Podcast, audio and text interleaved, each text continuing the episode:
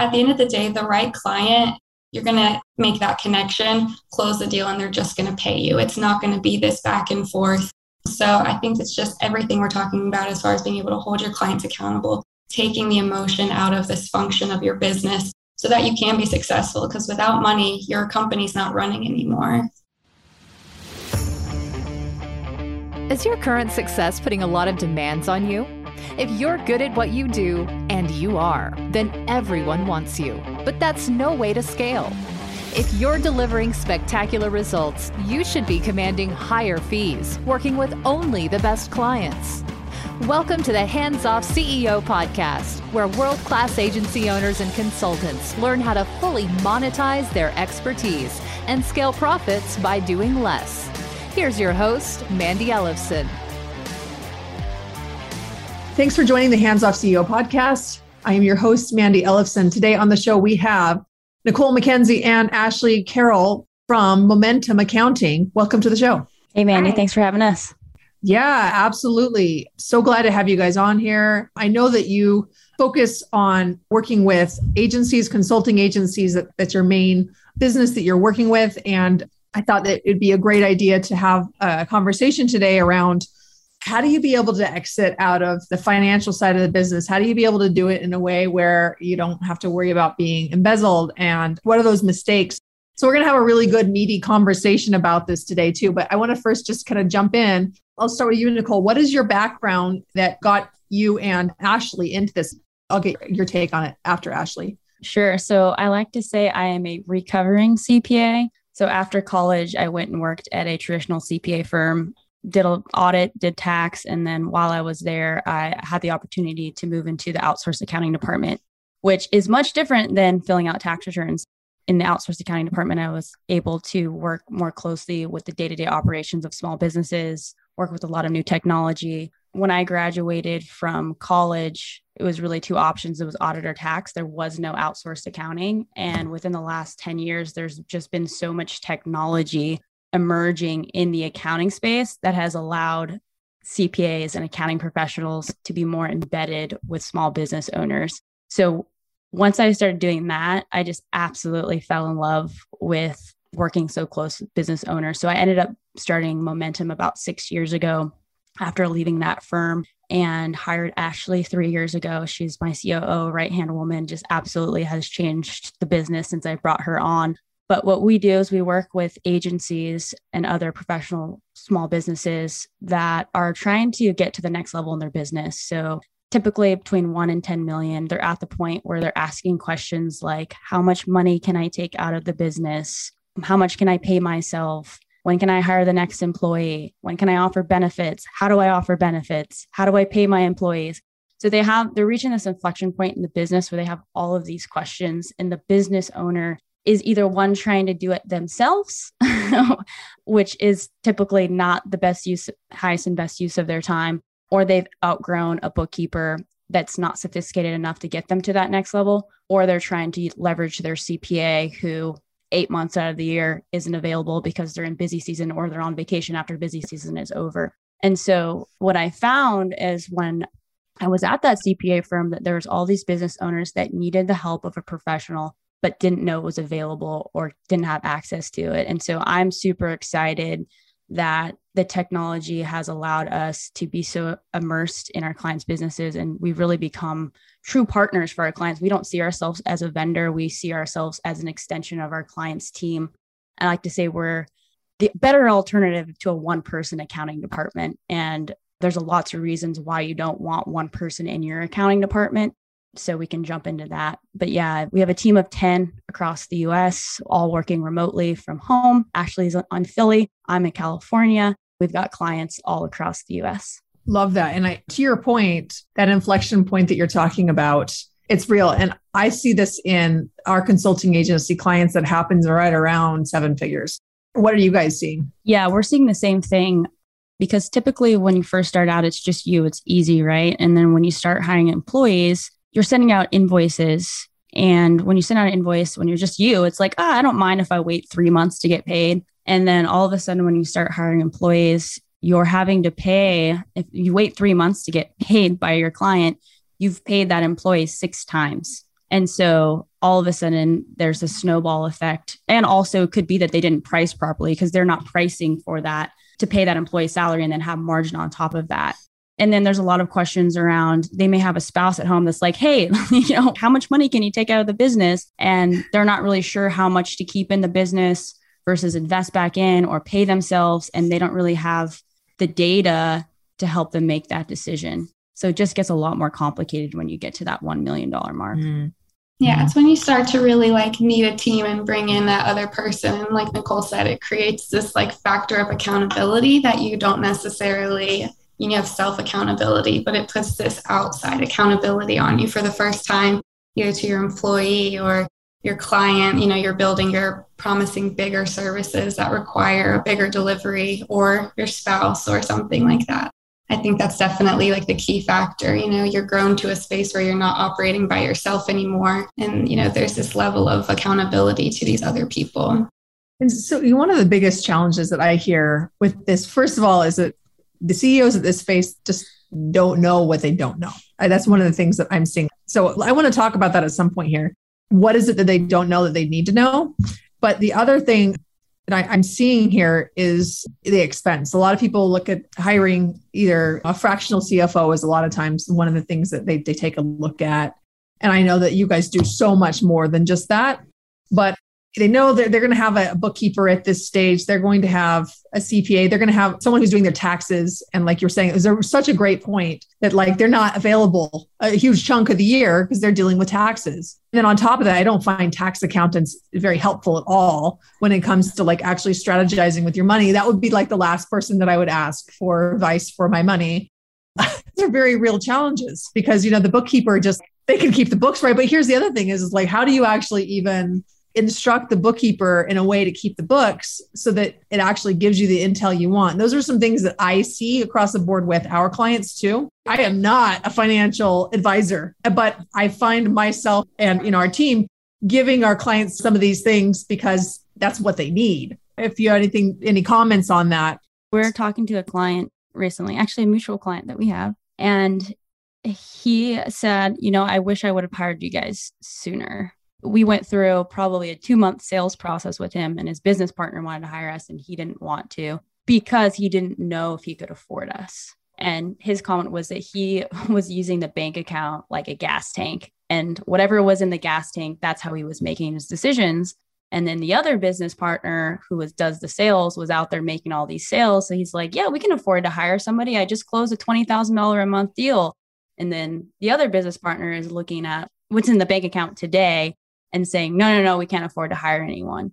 So there was just this challenge between the two partners in being able to move forward. They were stunted because they didn't have the information. But the first thing that we did when we started with them is we removed the one owner who was in the finance function completely out of that. So he was spending between five to 10 hours per week on the accounting function between managing payroll, managing state payroll notices, doing the bookkeeping, sending out invoices, paying the bills, all of these different things. And then at the end of the day, when the other business partner asked, Hey, how are we doing? What do our financials look like? He could not articulate what the mm. numbers meant. And so when you talk about what is the ROI of the accountant, there's a couple things like number one, it's your time. But then number two, there's this emotional burden that you have of all these questions that you don't have answered and this direction that you can go. There's two things that you need to know in order to get somewhere, right? You need to know where you are today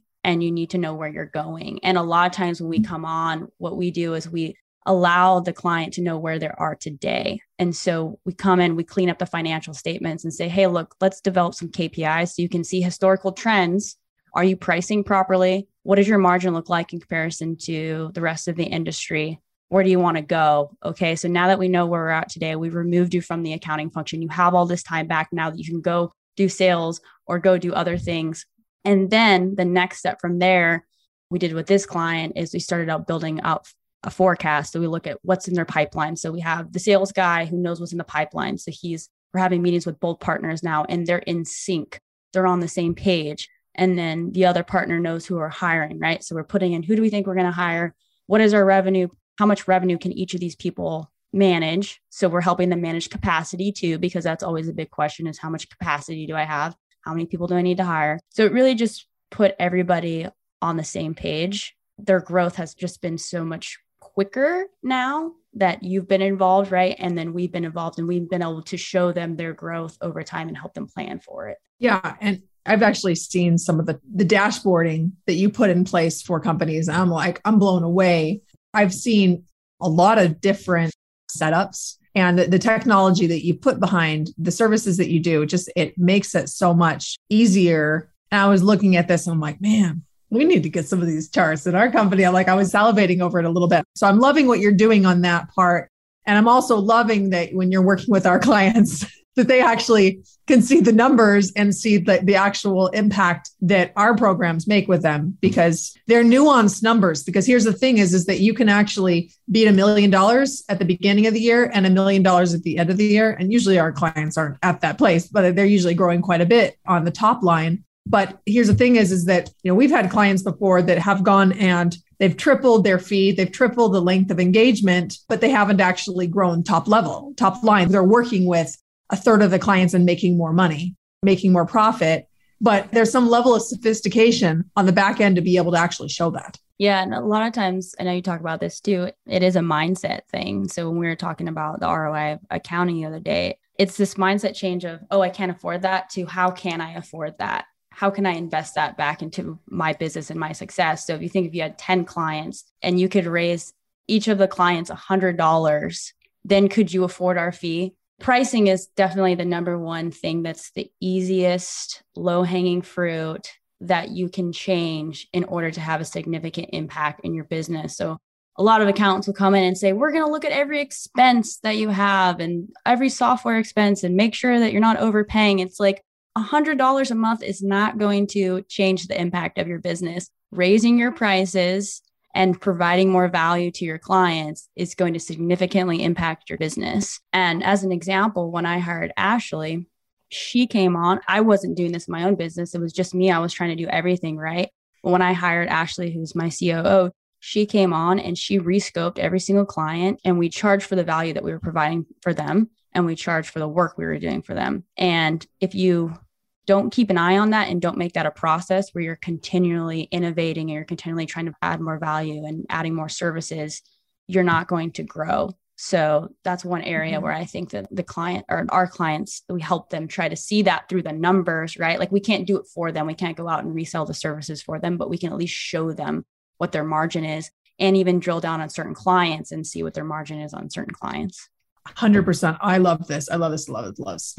So we do this with our clients, but the, the calculations we're doing is back of the napkin type of calculations. And we have tools and calculators, but knowing that the numbers are only as good as what they give us. And and recognizing that a lot of consulting agencies, their numbers are not very accurate. And we know that when they're coming in the door that a lot of those numbers are not going to be accurate, but they're good enough for us to be able to make some assumptions and change the direction and change the pricing based on value. And I love what you're sharing about the value because so many accountants will come and just like they pull out the scissors and they say, well, can we cut, cut, cut, cut? And here's the thing is that they actually are doing more harm than good because yeah. what they will do is the CFOs are sometimes some of our worst enemies because we're like, well, my CFO says we need to have this margin. And, you know, I 100% agree with you. But if you are so stuck on having this margin every single month, and you can't allow it to dip for a few months so that you can actually make the investments to be able to maybe double the profit over the course of the next six months after that. It's very short sighted. Yeah. Whenever I have a client ask me what their profit margin should be, I'm always like, well, it depends. Are you trying to sell your business tomorrow? Are you trying to go golfing three days a week?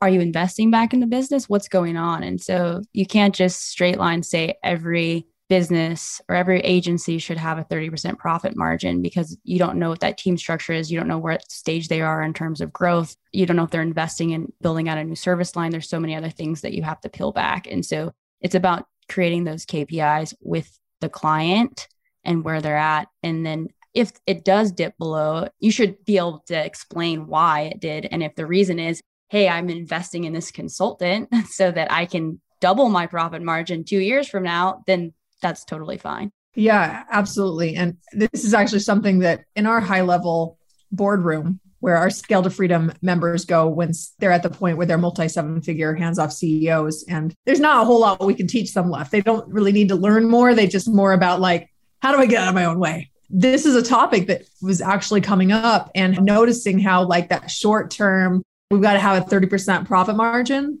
was actually preventing him from going and hiring the staff that he knew that he needed. And one of the things that is unique about the clients that go through Scale to Freedom is, is that they learn how to create such incredible demand for their services that they constantly can create as much demand as they want. They can turn on the growth.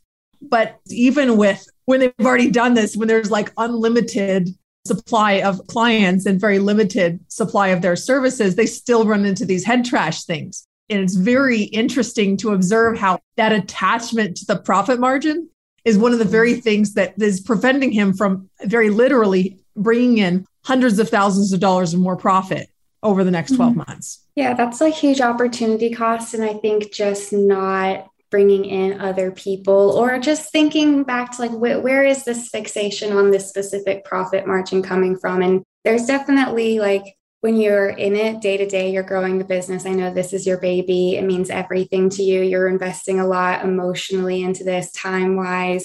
You're building out these services. It's something you really believe in. And it can be difficult to zoom out and reassess the big picture and say, is this working for me? Is the way that I'm doing things now going to help me grow to the next level?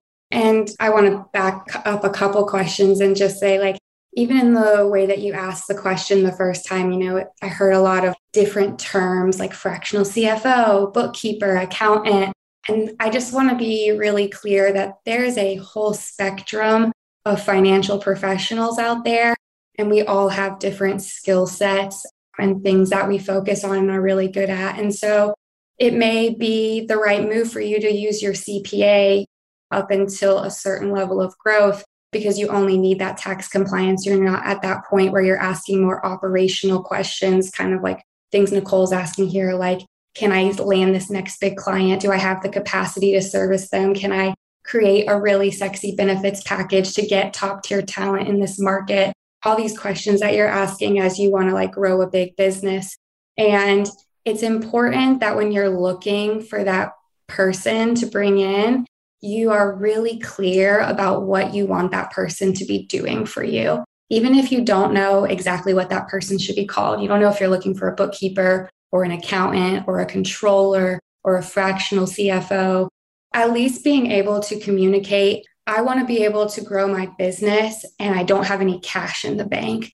At least having that awareness, or I want to be able to hire the next person and I have cash in the bank, but what's the true cost of that employee? Do I need to offer benefits? Can I offer them contractor role instead of employment? You don't have to know exactly the title of the person you're looking for, but a good partner will be able to tell you if they can help you with the pain point if you're super clear about that. So I think a lot of times we have people come to us and I do all the sales for, you know, momentum as far as like talking about scope and figuring out pricing and and figuring out how our team's going to partner with you and fit into your workflows. And I think the biggest piece of pushback I hear is, well, I have a very simple business.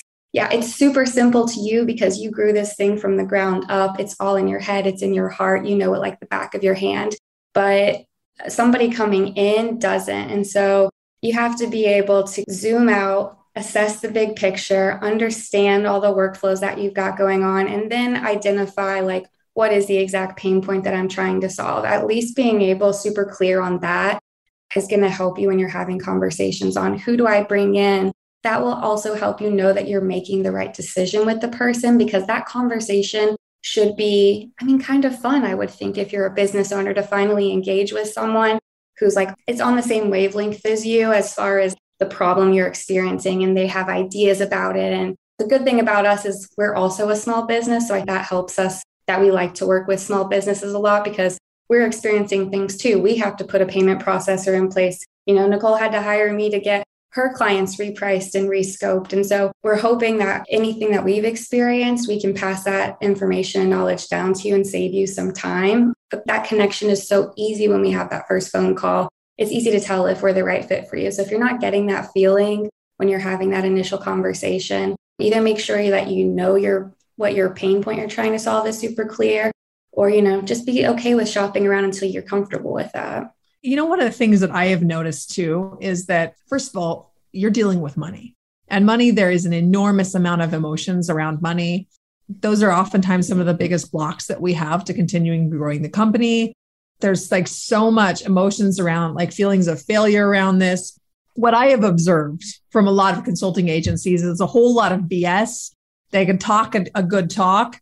To hide they are feeling like they don't know what they're doing. They have grown beyond the skill sets. And that's just one of these things that your company can grow beyond where you're like there's all these things that are beyond what i know what to do now with this. The other thing about this is like at that stage you're at a level of success you don't necessarily want other people to be knowing that either so that's where i hear some of that bs like the talking it up. But the reality is is that if you're talking in circles with a lot of people who sound like they know what they're doing with finance and you don't feel like you know what you're doing with finance uh, most of them are full of it. So if you're listening to this and you're feeling a little bit insecure about this it's cool because so is most everyone else. But developing this financial acumen by working with the right teams is tremendously helpful. You definitely want someone that you're comfortable with. I think if you're at any point in a conversation where you feel like like this is not a test. I'm not testing you on how well you know your accounting or if you understand general ledger details. The right fit for you will make you feel comfortable to share what's actually going on in your business. And I know that's a really vulnerable spot to be in. But I would say if you're not getting that feeling, then it's not the right fit. Because I think what Nicole and I love to do most is educate our small business owners and feel like we're saving them time, we're saving them heartache, we're saving them money by helping them not make mistakes that we've made before. We've seen other small businesses. We have these insight into these other small businesses. We know that no one's got it 100% figured out. And that's why we're here to help. So if I think at yeah. any point you're feeling not good about that. And here's the thing is too, and that's just like on the not good part of it. But the reality is, is what happens a lot, and these are particularly with the kind of companies that we work with, is that they are growing leaps and bounds. And you're at this point where like, I don't want to lose my shirt.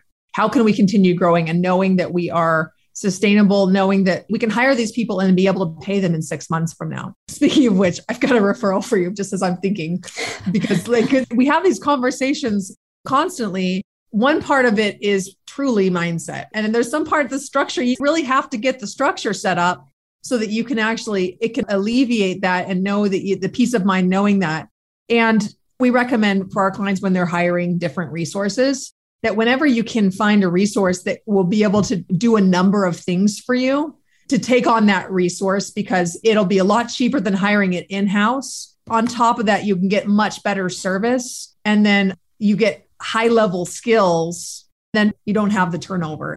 So that's one of the things that I really like about what you guys are doing because, because it's, would you call yourself I don't want to say the word full service. I don't ever like the word full service, but you guys are integrating into their businesses. Yeah, I like that phrase we paid a lot of money for. yeah, what's that phrase we paid our branding company a lot of money we are technology and relationship based accounting partners. yeah, no, integrated is a term we use a lot because I was was saying earlier that we are an integrated part of the team. We are just like an in-house accountant. But if you think about the structure of a larger company and what their accounting department looks like. It's typically they have a bookkeeper, they have an accounts payable clerk, they have an accounts receivable clerk, they have a controller, they have a CFO, they have a payroll person. And small businesses need all of those functions, but they don't need all of those people. And so we come in with a team of people and work together. Most of our clients have at least two, sometimes three we're doing payroll as well, team members and we all have our function and we already know what we're doing. If one of my employees is out on vacation, somebody else is there to step in. If one of my employees quits, the business owner isn't affected. There's also this idea of internal controls because I've seen it happen more than once with clients where they have one person in their accounting department and the business owner. I think it comes back to just that insecurity around finances so they take their eye off the ball and they don't want to look at the financials. They don't want to look at what's happening in in the bank statement. And I've seen it happen again and again where people get stolen from because they only have one person in the accounting department. And 99% of the time when fraud occurs, it's one person acting alone. So just by adding a second person, even if you had an in house accountant that you loved, if you hired a firm, an outsourced firm that could just do a month in review or do a certain piece of it, that would significantly reduce your chances of being stolen from. Another thing we do so a lot of our clients, we pay their bills for them electronically. We'll use bill.com or Relay Financial. So what we'll do is we'll manage all the data input and then we'll set it up so the business owner or the CEO, whoever on someone on their end is actually approving it. And we cannot release money until someone on the client side has actually approved it. So we're also implementing controls when we're working with our clients as well as well as doing the services for them. I don't think people realize how common that really is, have the fraud happening in the business, the embezzlement. I would say in our portfolio, I was actually doing the math. Ten percent of them have been stolen from. That's probably that I don't know what the what the odds are, and that's just of clients that they have found out. I can't imagine how many are out there that they've those are, found out. Those are the companies who are self aware enough to actually get help. I've heard that it's higher than thirty percent. I don't have the statistic off the top of my head. So that's just what I have I've read in the past, and I have nothing to point to that. But the fact that you're having 10% from those who are actively aware and actually trying to solve or prevent the challenge, that tells you that it's significantly higher at the, the broader range. I saw this with my brother's company where they had $30,000 plus. Actually, that was just the first round. There was, and that's pure profit because the money that's taken out is profit. And that was embezzled from the company with from a very high trust manager who they had working for them. And here, get this: when they finally they turned them in, and her boyfriend actually came in and broke into the business to steal all the files. So this is someone who they had a high level of trust with, and that was just, and they found someone else who was doing that too later on it's always somebody that they trust, a family member. I've seen a business partner. So even if you have partners and one person's doing the bookkeeping, I've seen that happen before. It's always someone they think would never do it. You just can't trust anybody. And it's opportunity too. If they have the opportunity, nobody's checking. It's just they start justifying it. Oh, I'm not getting paid enough. Right. There's always some way to justify it because they know what they're doing is wrong. So find a way to justify, oh, there's plenty of money. They're sitting yeah. back there and stashing away Meanwhile, not realizing that, you know, the CEO has invested hundreds of thousands of dollars and years of their life in putting together this business, many years not getting paid at all. We've all been to that, that gone through those earlier stages in the business that absolutely sucked. In the later parts of the business, that's when you really should be able to cash out on the investments that you've been making. But staff members are oftentimes not going to understand it and see it that way a lot of people go to someone close for their accounting or bookkeeping support as like their first solution if it's not their CPA or some other kind of professional who's not specifically, you know, for like operational managerial financial accounting.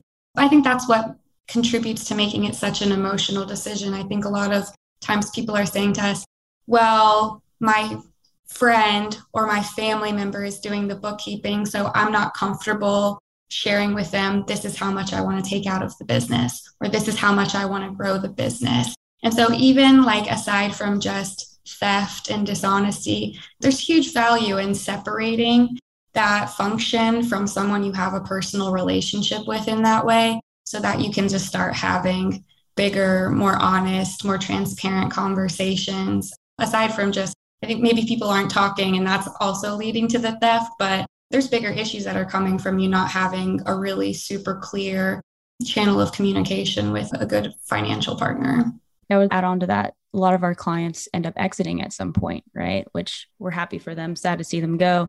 But because we're not an employee, it's much easier for them to have those forward looking conversations with us a couple years in advance so we can start planning help them get through due diligence, which is a lot of work, and get everything cleaned up and ready to go and get them at a point where they can actually exit and sell their business. You can't really do that as much with an in house person because you typically don't tell your employees until the sale's about to go through. So it's nice having that external third party that can help you through that process. Yeah, definitely. And Ashley, to your point about having people that are close, not just doing the books, but overall managing the finances. We've seen this happen a lot of times where one of the spouses is doing it and it causes contention in their relationship. And then not to mention like oftentimes the person they don't have training in it either. that can happen as well. But the, here's the thing is, is it can be really tempting. It can be really tempting because I know that, for example, if I had my husband take over some of these pieces in the business, I know that he's not going to embezzle anything. And if, if he does, it's like, it's just going to us anyway. Right. So um, it's all the same. It's all the same between us. So there's like this high level of trust. that like it gives you this level of comfort. What I'm hearing is, is that we need to find a way to be able to generate that level of comfort, that level of trust, but in a way where you can actually hold the person to account.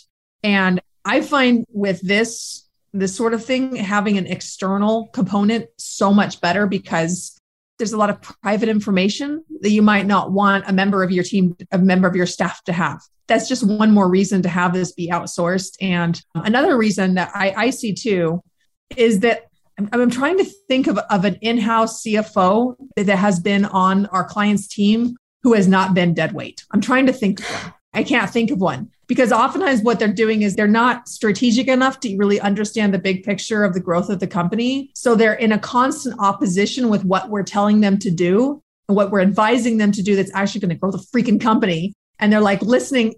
So it's really frustrating because they're almost always overpaid, but they have them over a barrel too. So those are the things that I have seen. It's really interesting too, because there was once one of our CEOs that they're sent me over this big, huge packet of their financial information that had like, I mean, dozens of different KPIs and all these things that really just, you don't need to track all those things, especially if you're like at a $2 million company. You're not that big. All right. You don't need three dozen KPIs. All right. Because, and then I asked him, there was one, I don't remember exactly which the KPI was, but it was a really important one. It was like around churn or something. And he didn't have it. I'm like, ah, they have all these stupid numbers and nothing that actually matters. So that's one of the challenges I see with companies of this size is they kind of group together this role. So maybe their COO, they're having their CFO too, and do kind of a double duty. And this person's constantly justifying their own salary, which means that they're like protecting their turf and actually slowing down the company. I mean, so many times I'm just like, fire them because they're not helping your company, right? Anyway, there's my soapbox I'll get off of. no, and we see that too I would be careful about someone that their selling pitch is I work with a Fortune 500 company and all these big businesses because we know the small business space so well and it's so different. And the things that are important to a small business owner are much different than a large organization. And so when we're looking at KPIs, they're much more simple than that. At the end of the day, the business owner wants to know how much money can I take home and how do I get there, right? And so all of the KPIs that we build are much more focused on getting to that end result. The other thing I was going to say was we do everything on a fixed fee. So we're much more focused on outcomes and outputs rather than inputs. Whereas what I see is a lot of CFOs come on, they bill by the hour and they're constantly trying to find new stuff to work on so that they can get paid more. So they're not thinking job. about how much value can I create for this organization. They're thinking about how can I create more billable hours for myself that so I can get paid. I worked at a CPA firm where we build by the hour and it's just not value for the client. The client doesn't care how much time you spend on it. They want to know that you can solve their problems. And so when we have that initial conversation with the client during the sales process, Ashley listens to what their issues are and we build a custom solution around those issues knowing where the client wants to be in five, ten years and then helping them track their progress on getting there yeah. I just want to kind of transition this over to like a couple exiting out of these different things. So what are some of the things that ceos need to take into consideration for being able to exit out of the financial pieces? Because what's going on is they're got a bookkeeper and they're doing accounts payable. God forbid please don't say they're doing accounts receivable but oh my gosh so many of them are. All of them um, and it's just like oh my gosh that's like get out of that immediately not only does it take up so much of your, your time and your brain energy, but you will not be able to find some of these little details. Like because I have been out of accounts receivable for years and years, we had a little discrepancy that was so easy to miss. It was so easy to miss. And we had someone on our team find $10,000 that would have otherwise, it showed on our payment processor, it went through. But she was able to, to be tracking that in such minute detail. I would have totally missed it. I know I would have missed it.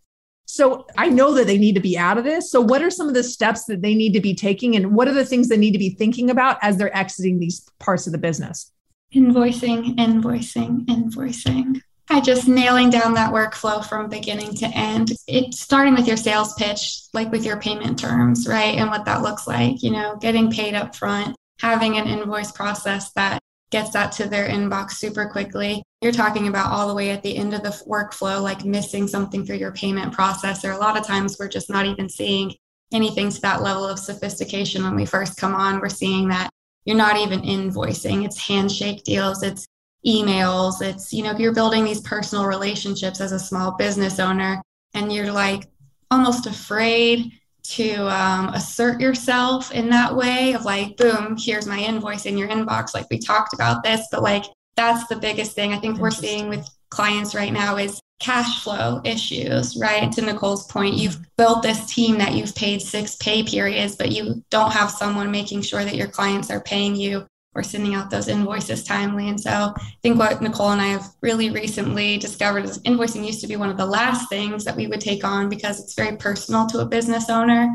You know, they've created those relationships with their clients, but without getting in there and getting control of it up front and solidifying your cash flow, are you even still running your business? I am. I'm blown away that you're telling me all these these companies are not running with with invoices when we start working with a lot of these companies, they're taking 30 days before they even send out the invoices and they're putting oh, them into yes. emails. They're not even sending them out of the accounting system. And a lot of the times when we try to take it over, we have to rebuild a workflow so that we can get it out of their head because they know, oh, that invoice has to go out next month because we haven't started this project yet. And a lot of times it's a capacity issue too, where they're signing a contract and saying, let's go. And then they're like, ah, it's delayed, it's delayed, it's delayed.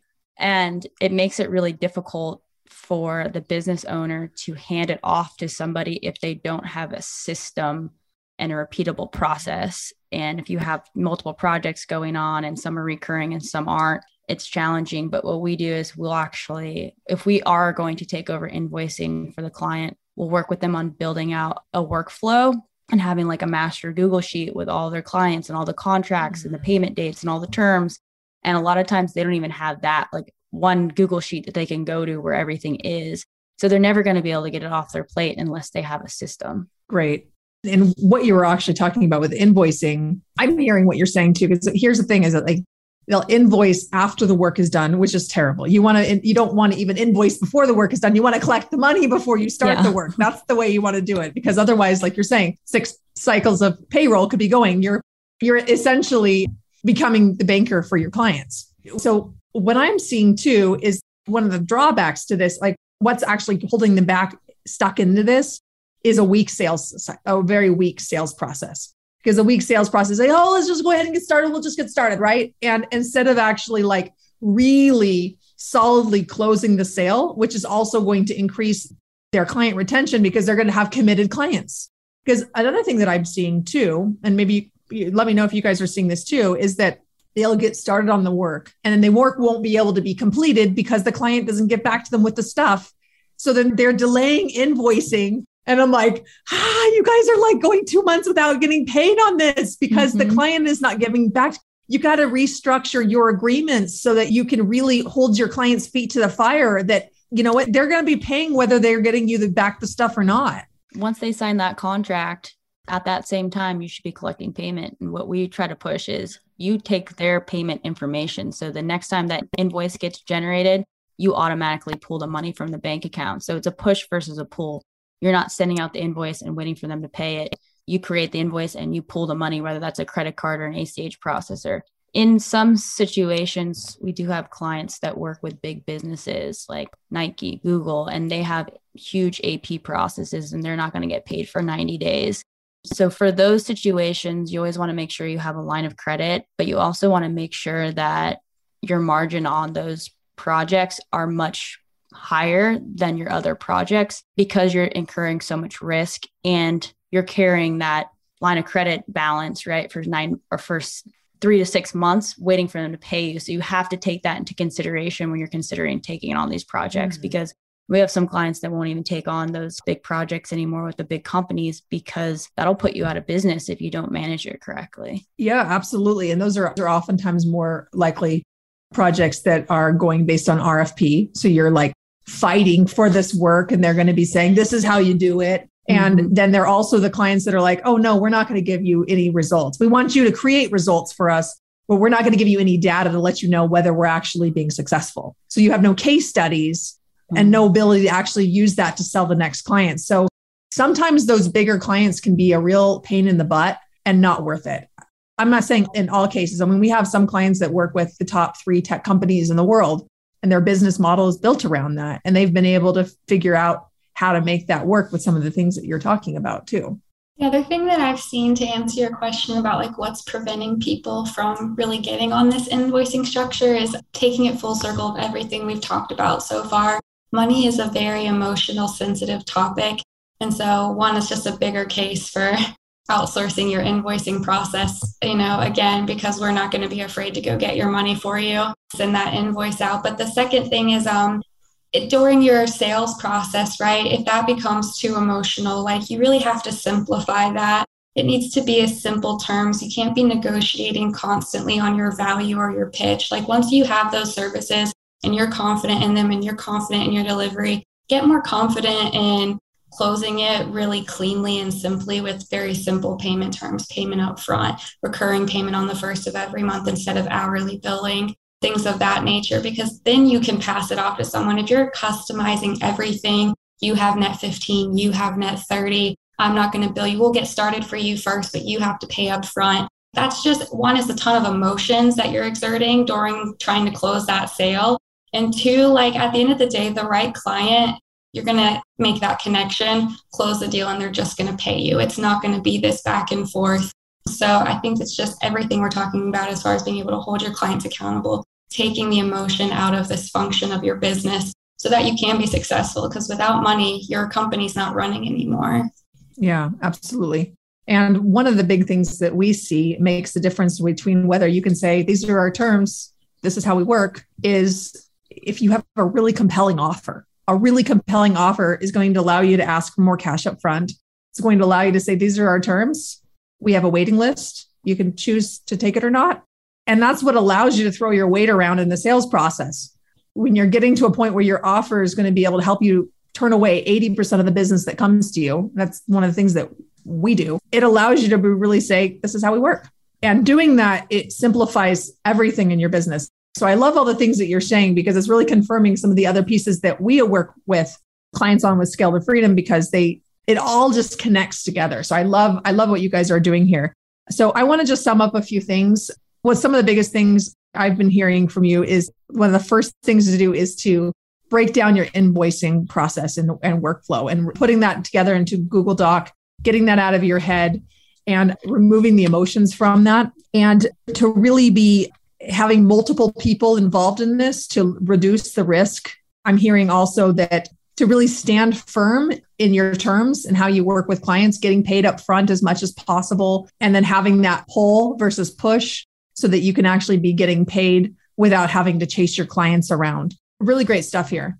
Any last advice that you might want to share for a consulting agency owner who's making this transition to to this place where that they have less knowledge, less expertise, but they know they need to make some changes to be able to grow. Yeah, I would say just think of it as an investment, not a cost. And typically, a good number, if you're trying to figure out how much should this cost, two to four percent of your revenue is typically what you should be spending on your accounting and finance function. And shop around, you know, don't just go with the first person that raises their hand or you get referred to. Shop around and make sure there's a good personality match and a good cultural match because there is such a diverse array of service providers in the accounting space and everyone does things differently. I would say we're much more integrated than a lot of firms are. A lot of them just want to do the basic level bookkeeping. We're like more of that elevated in between, get you to the next step firm. So you may be at a point if you're a smaller business where you just need basic bookkeeping and tax return preparation. So in that case, it's probably best to go to a firm that does bookkeeping and tax prep. A lot of these firms that do bookkeeping and tax prep don't do the full outsourced accounting like we do. So we would be like the next level of that. And then the next level after that would be okay, you've outgrown momentum. You need an in house person or in house team. So there's these three different phases that you go through. And so it's just finding the right person or service for where you are in your business. All right, Nicole, Ashley, so great to have you on the podcast today. How can people reach out and connect? Yeah, if you want to get in contact with us, you can go to momentumaccounting.com and feel free to reach out there. I'm also on LinkedIn and I also have, I'm a co host on a podcast called Sons of CPAs. It is more geared toward accountants, but we do talk about running a business. So might be of interest to your listeners. Great. Well, Nicole, Ashley, thanks so much for coming on. You can go to momentumaccounting.com to check out what they're doing over there. They're working with really great agency owners. And thanks so much for coming on the show, ladies. Thanks, thanks for having us. us. That was fun. that was great.